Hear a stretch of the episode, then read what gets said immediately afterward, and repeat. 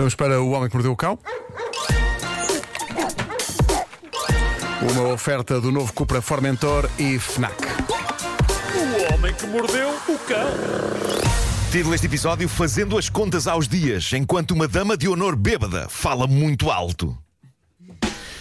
Bom, eu fiquei, antes de mais, fiquei super intrigado com um fenómeno que aconteceu no Twitter e que levou a que até respeitáveis matemáticos se chegassem à frente a dizer: atenção, isto que estas pessoas estão a dizer faz todo o sentido. Eu sou sincero convosco, eu sinto-me algo burro perante isto. Para mim não faz muito sentido, mas não deixa de ser interessante e, e- e estou curioso para ver o que é que vocês sentem sobre o conta. assunto. Tudo começou quando um utilizador do Twitter com o nome Prashi decidiu deixar um desabafo onde comparava contas com dias da semana. Eu sei que isto é um conceito estranho, mas ele escreveu o seguinte no tweet: Não consigo explicar-vos porquê, mas a conta 5 vezes 5 igual a 25, para mim, emana a mesma energia que sexta-feira. Estou. quê? Estou.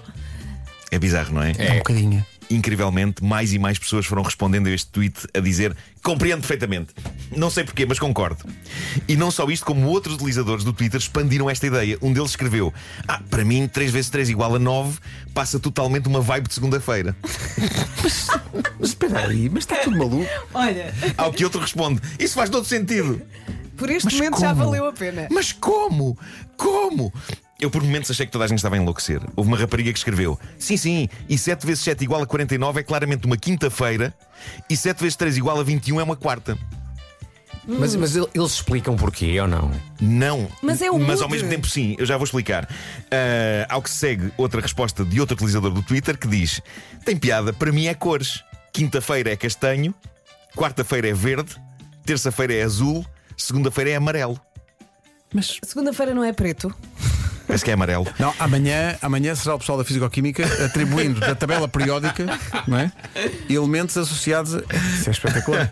Para complicar ainda mais eh, a minha cabeça, surge uma explicação de um professor de matemática da Universidade de Oxford, o Dr. Tom Crawford, que diz: Estas coisas na verdade têm lógica. Isto chama-se sinestesia. São experiências de um sentido que levam a experiências involuntárias envolvendo o outro sentido.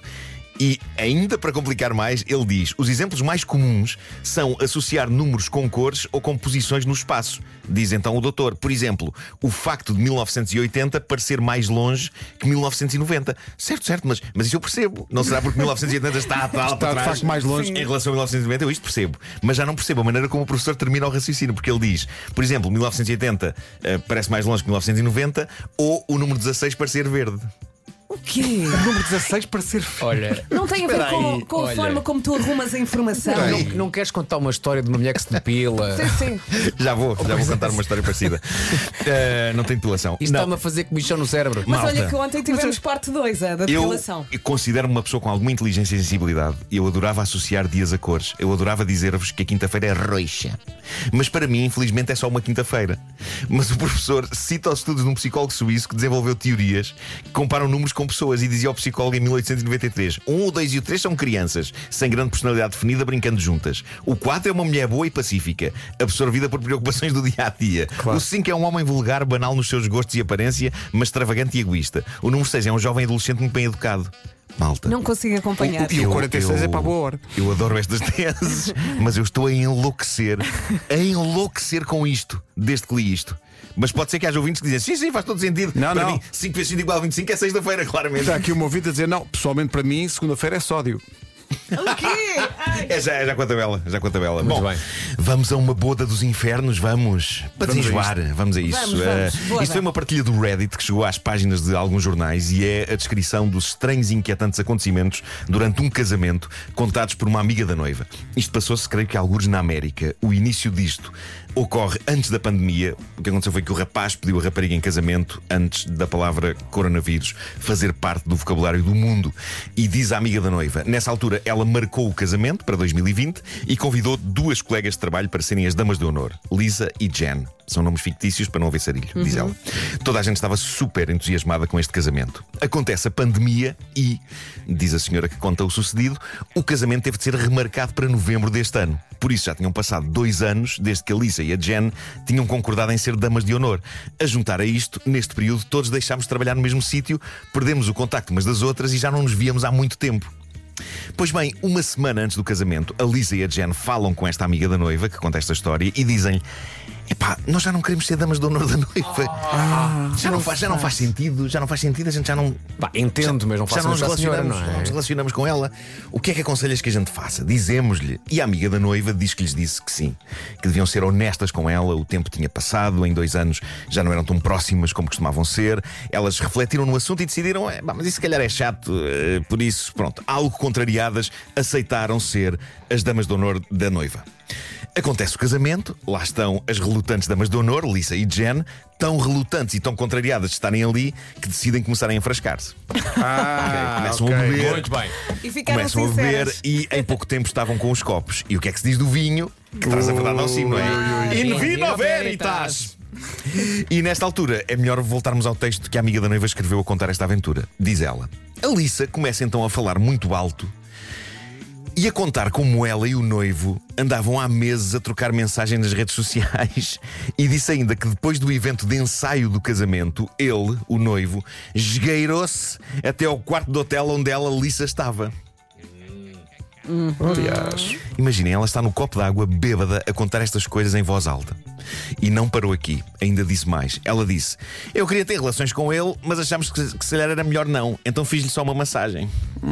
pois, Valha-me Deus. Vidas. E tu olhas para nós à espera de uma reação. Deus. Silêncio, Deus. silêncio. A amiga da noiva diz que neste ponto da conversa decidiu sair da mesa em que estava com as bêbadas, porque aquela conversa a estava a incomodar de veras. Olha, dizes muito bem bêbadas. Sim, sim. Caso isto parecesse E uma nota que, invenção. desculpa, Nuno, e nota que ligaste a palavra bêbadas a de veras. Sim, sim, sim. Mas isso são tempos que já passaram, não é? Claro, claro. Já não, já, já não se mete nisso. Uh, caso isto parecesse uma invenção de uma pessoa que está chateada por estar ali e que está bêbada, o que aconteceu depois prova que não, que havia ali verdades a serem ditas de facto. Nem a noiva, nem o noivo ouviram os comentários da jovem ébria. Portanto, ela não conseguiu estragar o copo d'água, a não ser para as pessoas que estavam sentadas na mesma mesa com ela. Depois disto, os noivos foram em lua de mel e tudo parecia estar a correr muito bem. E é enquanto estão em lua de mel que a Lisa, a bêbada, provando tudo o que tinha berrado na mesa do casamento e já sóbria, manda a esta amiga da noiva, que escreve a história, capturas do ecrã do telemóvel de mensagens do noivo para ela, Lissa. Noivo que, recordo, estava em lua de mel com a noiva. E as mensagens do noivo diziam coisas tais como: Nós devíamos mesmo ter feito cenas junto naquela noite. E ainda, eras tu quem eu queria que estivesse aqui, Ai. em lua de mel comigo. Que rico, rapaz, que está. Sim, senhor. A senhora contou esta história no Reddit e agora há uma enchente de mensagens a dizer-lhe que, por amor de Deus, se ela é uma amiga a sério da noiva, tenho de lhe contar tudo, porque aquele casamento não pode continuar. Não, não pode. Amanhã, episódio especial. Não pode, não pode. Não pode, não pode. Amanhã é aqui, amanhã é sexta. As pessoas são sinistras. mas- Já pensaram que sexta-feira parece imenso 5 vezes 5? Sexta-feira, é claro, não é só 5 vezes 5, é 5 vezes 5 Estás a igual a sentir? 25, tem que ser a conta toda. Ah, e a conta toda. Que as pessoas dizem que é a conta toda. Ah, tá bem. Olha, eu não sei, quarta-feira para mim é chocolate. Olha, quinta é verde, que é o dia da esperança, que é hoje. Não, Ah, porque logo a seguir vem. Pois, exato. quinta é termoço. O Homem que Mordeu o Cão e outras histórias é uma oferta do novo Cupra Formentor, o desportivo do ano, e FNAC para cultivar diferença e novidade. Mas reparem, por exemplo, Fórmula 1, para mim, é refogado. E porquê? Porque dava a hora de almoço e eu associo perfeitamente a estar, estar a ver a Fórmula 1 e a minha mãe estar a fazer o almoço e, e vir o cheiro Para da, mim da são cozinha. bifes com batatas fritas. Não, Ao eu gosto que alguém tenha ligado o rádio naquele momento e eu só o Nuno a dizer: para Fórmula mim, 1 é refogado. Fórmula 1 é refogado. E penso: olha, nesta rádio que vou ficar. Ah, sim, senhor. Aliás, até vou mais longe. Cheguei ao sítio certo. Hoje, no resumo do programa, esta frase sozinha a aparecer várias vezes sem qualquer nexo, Sem contexto sem nenhum. contexto algum. Ok? Para mim, Fórmula 1 é refogado. Acho que isto está uma t-shirt, não dá. Sim, sim. Nada. Força.